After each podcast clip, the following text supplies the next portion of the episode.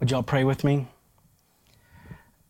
Father God, we come before you today uh, to celebrate, to celebrate the fact that you loved us enough uh, to send your Son, to send your Son to redeem us and to invite us into eternal life. So, Father, as we celebrate, would you meet us? Would you meet us in a very real way? And Father, nothing about our circumstances is surprising to you. Uh, you know exactly where we are at this moment. You know the struggle and the pain and the fear and the uncertainty. Father, we ask that you would be near those, especially those uh, who are struggling.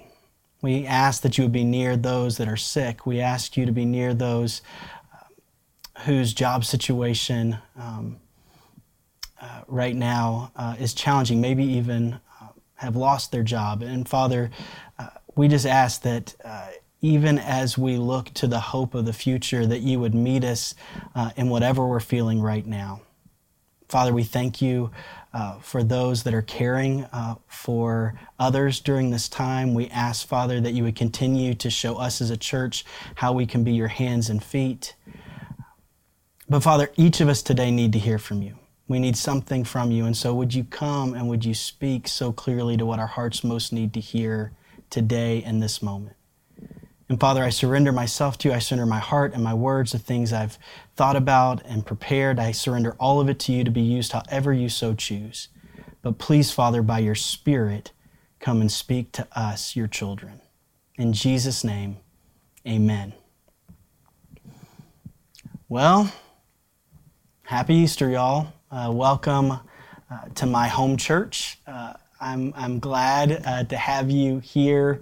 Um, and you know, as I as I've been working on this Easter sermon all week, my beginning has changed again and again and again. I haven't been able to really find the right beginning. Nothing I've tried has seemed to work out. At one point, I had a story that I thought was really compelling, uh, but the more I thought about it in light of kind of where we find ourselves, um, I didn't like it anymore. And so even this morning, I woke up and I had no idea how I was going to start this thing. And as I was sitting on my back porch uh, before the sun came up and I was praying, uh, what, I, what I kept thinking was that I miss y'all.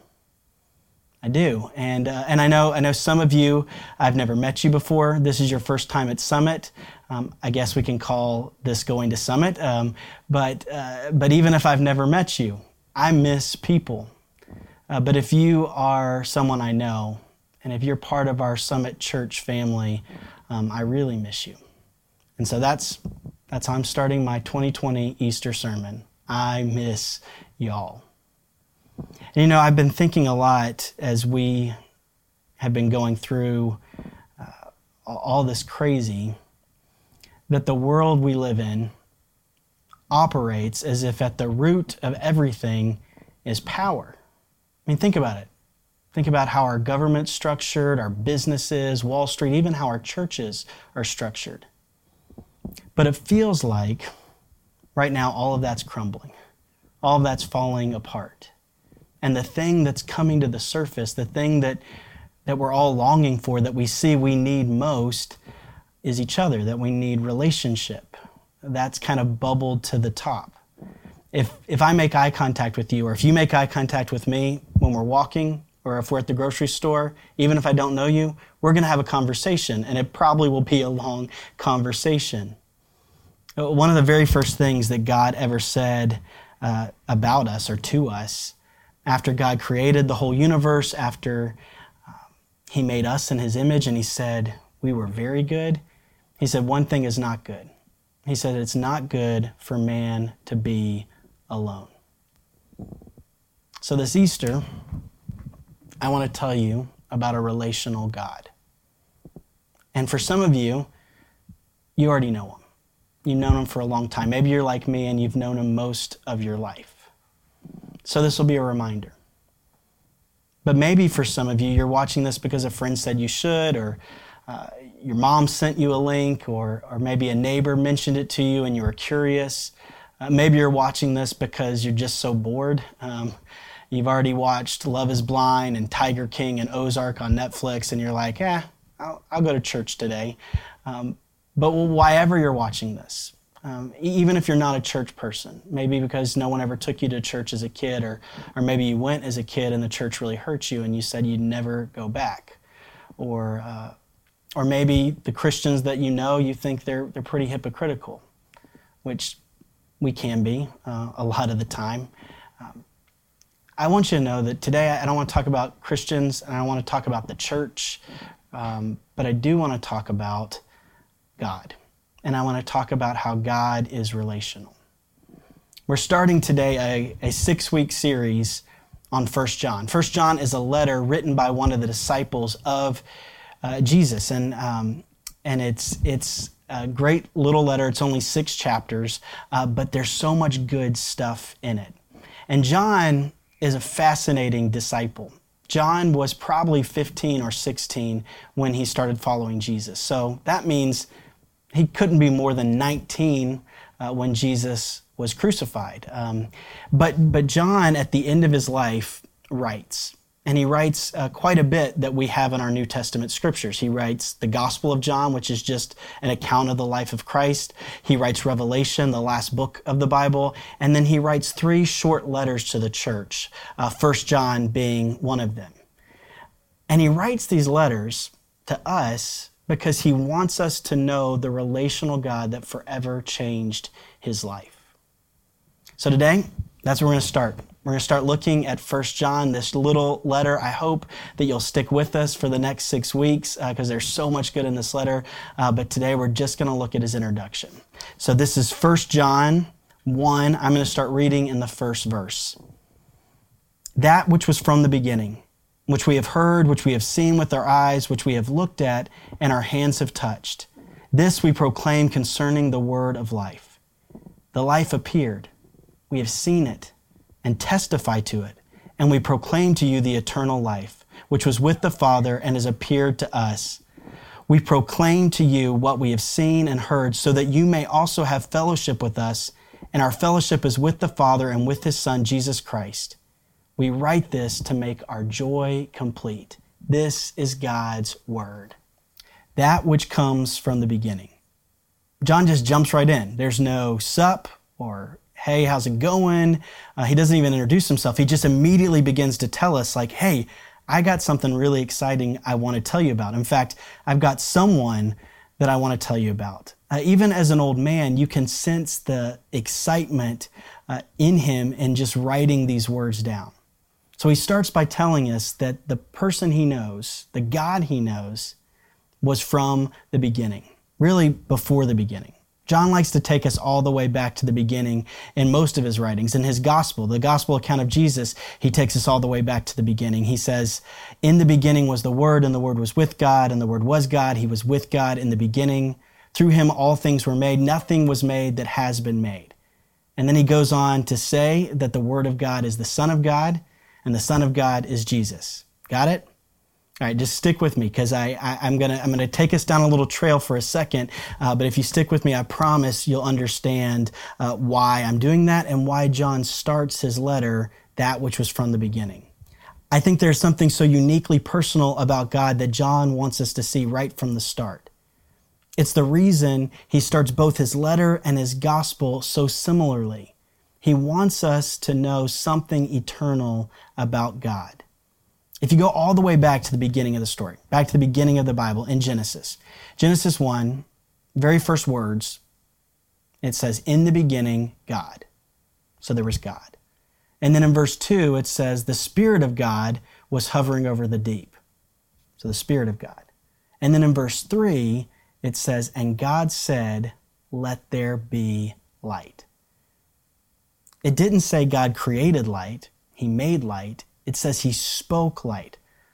All of creation happens through the Word of God, who remember is the Son of God, who is Jesus. See, John is pointing us all the way back to the beginning because he wants us to know that the God of the Bible, at his core, is relational. He's one God in three persons God the Father, God the Son, God the Holy Spirit. Now, I'm not going to go into a sermon on the Trinity on Easter. Uh, in fact, I had a seminary professor who said if you teach about the Trinity for more than a few minutes, you're bound to say something heretical. So I'm not going to do that. Uh, we are doing a, doing a Q&A uh, on Summit's Instagram on Tuesday night. If you want to ask me some questions about the Trinity, I'd be happy to be heretical there, but I'm not going to be heretical here. But why does all this matter? Why does it matter that God is triune, that he's three in one? It matters because it shows us that relationship existed before the beginning. That relationship is eternal. Because God is triune, because He Himself is a relationship, we can know that relationships are primary, that relationships matter. That means that ultimate reality is not based on power, but it's based on relationship. It's based on love. In John's gospel, uh, he recounts a prayer that Jesus prays shortly before Jesus goes to the cross. And in this prayer, Jesus says, Father, glorify me in your own presence with the glory that I had with you before the world existed. I desire that the world may see my glory that you have given me because you have loved me before the foundation of the world. Jesus is saying that before the beginning, there was love. God was love. God is, is literally love. It's not just He's a loving God. God is love. God the Father, God the Son, God the Holy Spirit were loving each other, delighting in each other for all eternity. And out of that love came the power of creation. Love before power. This has profound implications. If love birthed you, you matter. John intentionally starts his letter pointing us all the way back to the beginning so that you and I would know we matter. We matter to a relational God. But there's more. My mentor, Steve Brown, tells this story of a young couple. They were 18 when they met. Uh, they fell in love real hard, real fast. They were both away at college, first time being away from home. Uh, you know, they just they were crazy about each other. Um, and as sometimes happens, uh, she gets pregnant, um, so they get married uh, pretty quickly. It's not the wedding that she'd always dreamed of, um, but they love each other and they're ready to start a life together. So she has the first kid. She ends up having another kid pretty quickly afterwards, and then another kid. Um, until seven years into their marriage, uh, life's pretty crazy with three little ones running around. Um, you know, they're having to, the husband's having to work really hard just to make ends meet. And one day, the wife's standing at the sink. There's just a pile of dirty dishes. And uh, the littlest one, who's about one and a half at the time, is pulling on her legs, screaming, crying, unconsolable. She's looking at the pile of dirty dishes. She's looking around at the house, which is just a complete wreck, and she's been spending all day trying to keep it clean. And, uh, and she just thinks, I'm done. I've had it. Um, so when her husband gets home from a very long day at work, she hands him the youngest child, goes out the door, vanishes. And he thinks, well, surely she's coming back. She didn't come back that night. She didn't call. He tries calling her, it goes straight to voicemail. Um, the next night, she finally calls. Um, and he's so angry. He answers the phone. He says, Where are, like, what in the world? You can't do that. You can't just leave and not tell me where you are. She hangs up. She calls the next night. He tries a different approach. He says, uh, Honey, the kids miss you. I miss you. You know, where are you? Will, you? will you come home? She hangs up. And this goes on night after night. She calls.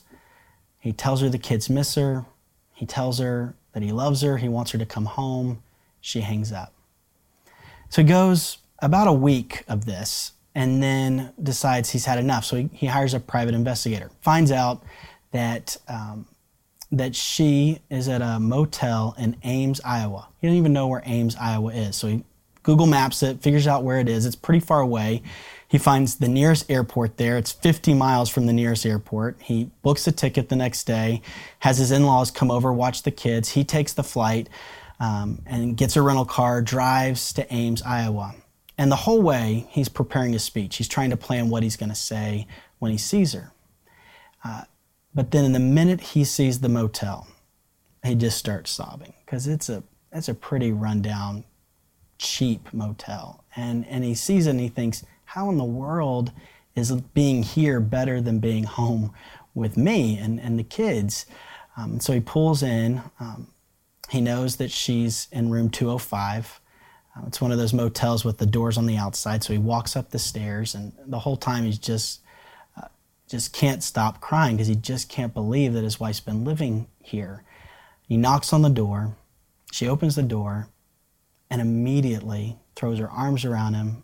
Uh, she starts crying. They begin kissing, um, and after a few moments of that, he kind of pulls away and he says, "Hun, babe, please, will you come home?" She says, "Okay." So they go home. It Takes him about a week before he gets up the nerve to ask her while they're in bed one night uh, what made her come home. He's, he said, You know, I, every night I told you that the kids missed you, that I loved you, that I missed you. Please come home. And she said, Well, before they were just words. Then you came.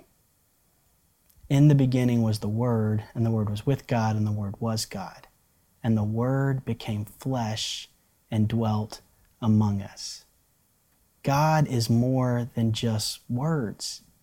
He came, which means that you and I, this relational, personal God that John wants us to know about, understands us. We have a God who knows what it's like to be human, who knows pain and sorrow, who, who knows sickness and even death itself. Hebrews 4:15 tells us we do not have a high priest who is unable to empathize with our weaknesses, but we have one who is tempted in every way just as we are, yet he did not sin. John is writing to the church and he's saying, We have a God who is relational. But not only that, when we ran away from him, when we ran away from relationship with him, he came after us by becoming one of us and not only that, he died uh, in our place. And not only that, he defeated death through the resurrection. And because of that, you and I can experience eternal life. So, going back to John's letter, that which was from the beginning, which we have seen, which we have heard, which we have looked at, and our hands have touched, this we proclaim concerning the word of life. The life appeared, we have seen it and testified to it, and we proclaim to you the eternal life which was with the Father and has appeared to us. John saw the resurrected Jesus. He saw it. He touched the resurrected Jesus. We're told even that he had fish with the resurrected Jesus. John isn't just speaking about something he's heard about. He's not just putting out a philosophy or a nice idea or something to make you feel all cozy and warm. No, he's telling you something that actually happened. He was there. In fact, uh, John in his gospel talks about that first Easter. I just want to read to you real quick uh, what he says about that first Easter, because if you're someone who's watching this and you really are skeptical about this really being true, I, I just I want you to hear uh, John's telling of that Easter morning. So this is the Gospel of John, chapter 20, verse 30. So Peter and the other disciples started for the tomb. The other disciple is John. That's how John refers to himself in his gospel. So Peter and the other disciple started for the tomb. Both were running, but the other disciple outran Peter and reached the tomb first. The most unnecessary verse in all of Scripture, right there. he bent over and looked in and saw strips of linen lying there, but he did not go in. Then Simon Peter came along behind him. Do you see what he did there? And went straight into the tomb. He saw the strips of linen lying there, as well as the cloth that had been wrapped around Jesus' head. The cloth was still lying in its place, separate from the linen. Finally, the other disciple, who had reached the tomb first. Okay, John, we get it. You're way faster than Peter. The other disciple who reached the tomb first went inside. He saw and believed. What had John seen? He hadn't seen the resurrected Jesus yet. He saw a bunch of linens. When Jesus was buried, he was wrapped in linens very much like a mummy pounds and pounds of linens. Um, in fact, we're told that these linens were dipped in, in myrrh and aloe, which would have made them really thick and heavy, like 75 pounds. Uh, so, so there's this kind of thick wrapping that would have been around Jesus. And so when John walks into the tomb and he sees these linens all folded and, and placed aside, he's examining the evidence. He's, he's using logic, which leads to his belief. He's probably thinking if someone stole the body, why in the world would they go to the trouble of, of undoing all the linens and, and carrying out an oozing cadaver? Or maybe he's even thinking about the resurrection of Lazarus uh, when Jesus brought Lazarus back from the dead just about a week ago. And he remembers that when, when Jesus called Lazarus out of the tomb, he said to unbind him, un, un, unwrap him you know, and, and he, he remembers the unwrapping of Lazarus. He, he remembered that those linens had to be ripped and torn apart, but here are linens untorn, neatly folded. Faith often starts with reason, but it goes beyond that. It goes, it goes beyond that. It's not less than reasoning. Christianity is a thinking religion. And here we have John, and he's thinking it through. He's examining the evidence. The intellectual atheist turned Christian apologist Josh McDowell said what made him believe in Jesus was one thing. He said, For a very simple reason, I am not able to explain away an event in history, the resurrection of Jesus. So, listen, if you're watching this and you just think this is a sweet story, this is just something to make you feel better, it's, it's, like, a, it's like a really good fairy tale, um, and you've never examined the evidence, I want to encourage you to do so.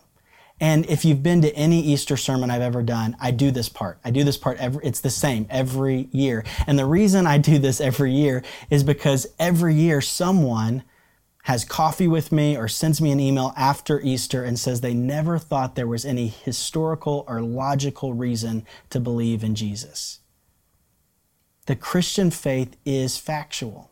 If it's not true, it's not worth it. I mean, there's way more religions that'll make you feel better about yourself than Christianity. If it's not the truth, then, then there's no reason uh, to be a Christian. But the Christian faith is history. So if you're unsure or if you're questioning, here are two things that are worth you examining. No first century witness, no, not, not a single witness, disputes two facts about Easter Sunday. One, that Jesus was buried in a tomb that was known to the populace of Jerusalem. Everyone knew where he was buried. And two, that body was gone on Easter Sunday. If you haven't ever thought it through, do. Because if it's true, it changes everything. Don't walk away without examining the evidence.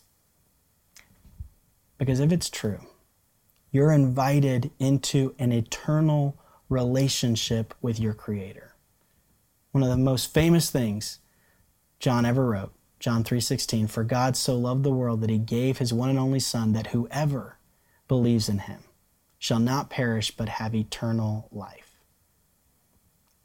But John in his letter to the church doesn't just stop at salvation. He doesn't just stop at eternal life. John, when he's presenting the gospel, doesn't see salvation as the end. He sees it as the means to the end. Salvation, which comes through Jesus, is the means to fellowship. True and genuine relationship with God and with others. This seems to be the thing that John is so excited about. In fact, if we look back at our text, if we look at 1 John 1, verses 3 and 4, this is what he says We proclaim to you what we have seen and what we have heard, so that, so that you may also have fellowship with us. And our fellowship is with the Father and with his Son, Jesus Christ. We write this to make our joy complete. Salvation isn't the goal, fellowship is, community is, relationship is. Before the beginning, what existed? fellowship, relationship. Before the beginning, you had God the Father, God the Son, God the Holy Spirit. And as an outflow of their love for one another, you and I were created. Relationship matters. Relationship with God and each other matters. All power fades away eventually, but relationship is eternal. It has always existed and it will always exist. One of my original drafts of this Easter sermon included uh, me starting the sermon, just a cold open, you know, fade, fade in on me sitting here, and I just say two words His name. And then I tell you a story about someone. And the reason I was going to do that, and the reason I wanted to do that, was my pastor growing up always began his sermons that way. He always started his name or her name, and then he told us a story about someone, usually a historical figure, and then he used their life to kind of apply it to whatever the scripture text was uh, for that week. Um, and this week, as I was working on my Easter sermon, I found myself uh, thinking about him a lot, and I miss him. And uh, he passed away a few years ago. Um, after his retirement, he would often be found at the Maitland Starbucks reading a book uh, but he was always very interruptible. I don't think he actually ever read when he went to Starbucks. Uh, but I, I uh, would find myself at that Maitland Starbucks a lot uh, when I'd be working on my sermons. Um, I have lots of coffee shops that are way closer to my house, but I often wanted to go and work on my sermon at the Maitland Starbucks because there was a good chance I would see Pastor Green there. Um, and I knew if I hit a wall, he'd help me with my sermon. I really miss being able to work on sermons at coffee shops, uh, but I really, uh, this week, uh, wish Pastor Green was here to help me with this one. I said at the beginning, John was an old man when he wrote. And as an old man, a man who saw most of his closest and dearest friends die, many martyred for the sake of Christ, Uh, as a man who saw probably one of his best friends, Peter, crucified just like his Savior. Peter had been dead probably 20 years before John wrote anything. John sits down as an old man and he writes, But the other disciple outran Peter. Can you just imagine the look on his face when he wrote that? I mean, this 80 year old man I bet he was just beaming. And I bet there were some tears too. I bet he was really missing his friend. You and I, when we lose someone we love, we often remember them uh, through stories that make us smile or laugh. Peter was so slow. But John, as he wrote, was longing to see his friend again. And because of Easter, he has and I will.